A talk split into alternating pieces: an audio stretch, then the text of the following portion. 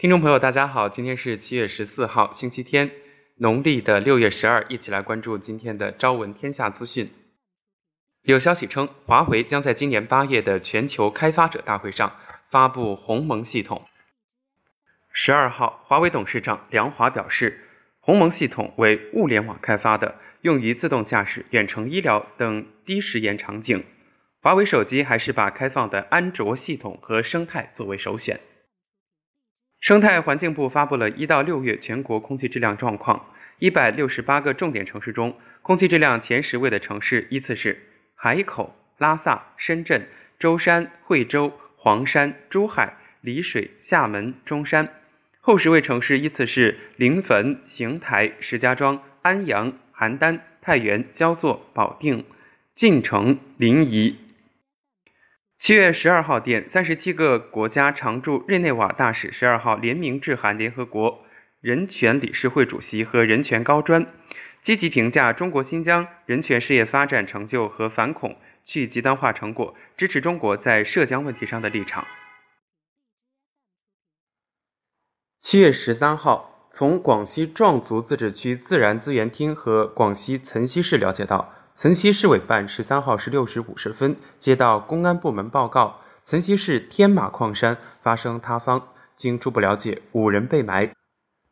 事发之后，岑溪市迅速组织有关部门和岑城镇相关人员前往处置。目前，具体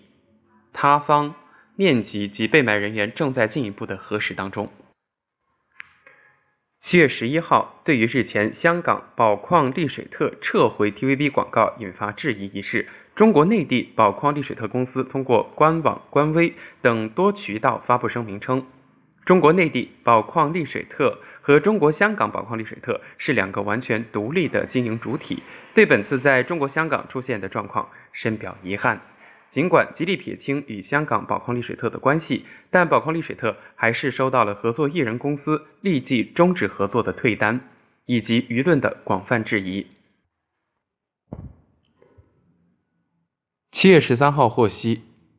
浙江湖州南太湖新区公安分局会同湖州市公安局网安部门，侦破一起网络直播平台组织淫秽表演案。抓获犯罪嫌疑人十三人，涉案资金达到一千余万元。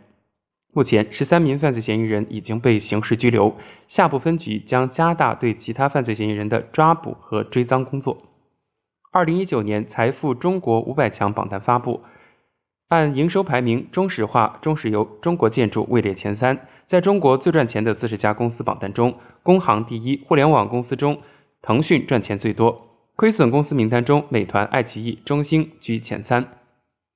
美国日前宣布了价值约二十二点二亿美元的售台武器计划后，十二号，中国外交部发言人耿爽在回答记者相关提问时表示，中方将对参与售台武器的美国企业实施制裁。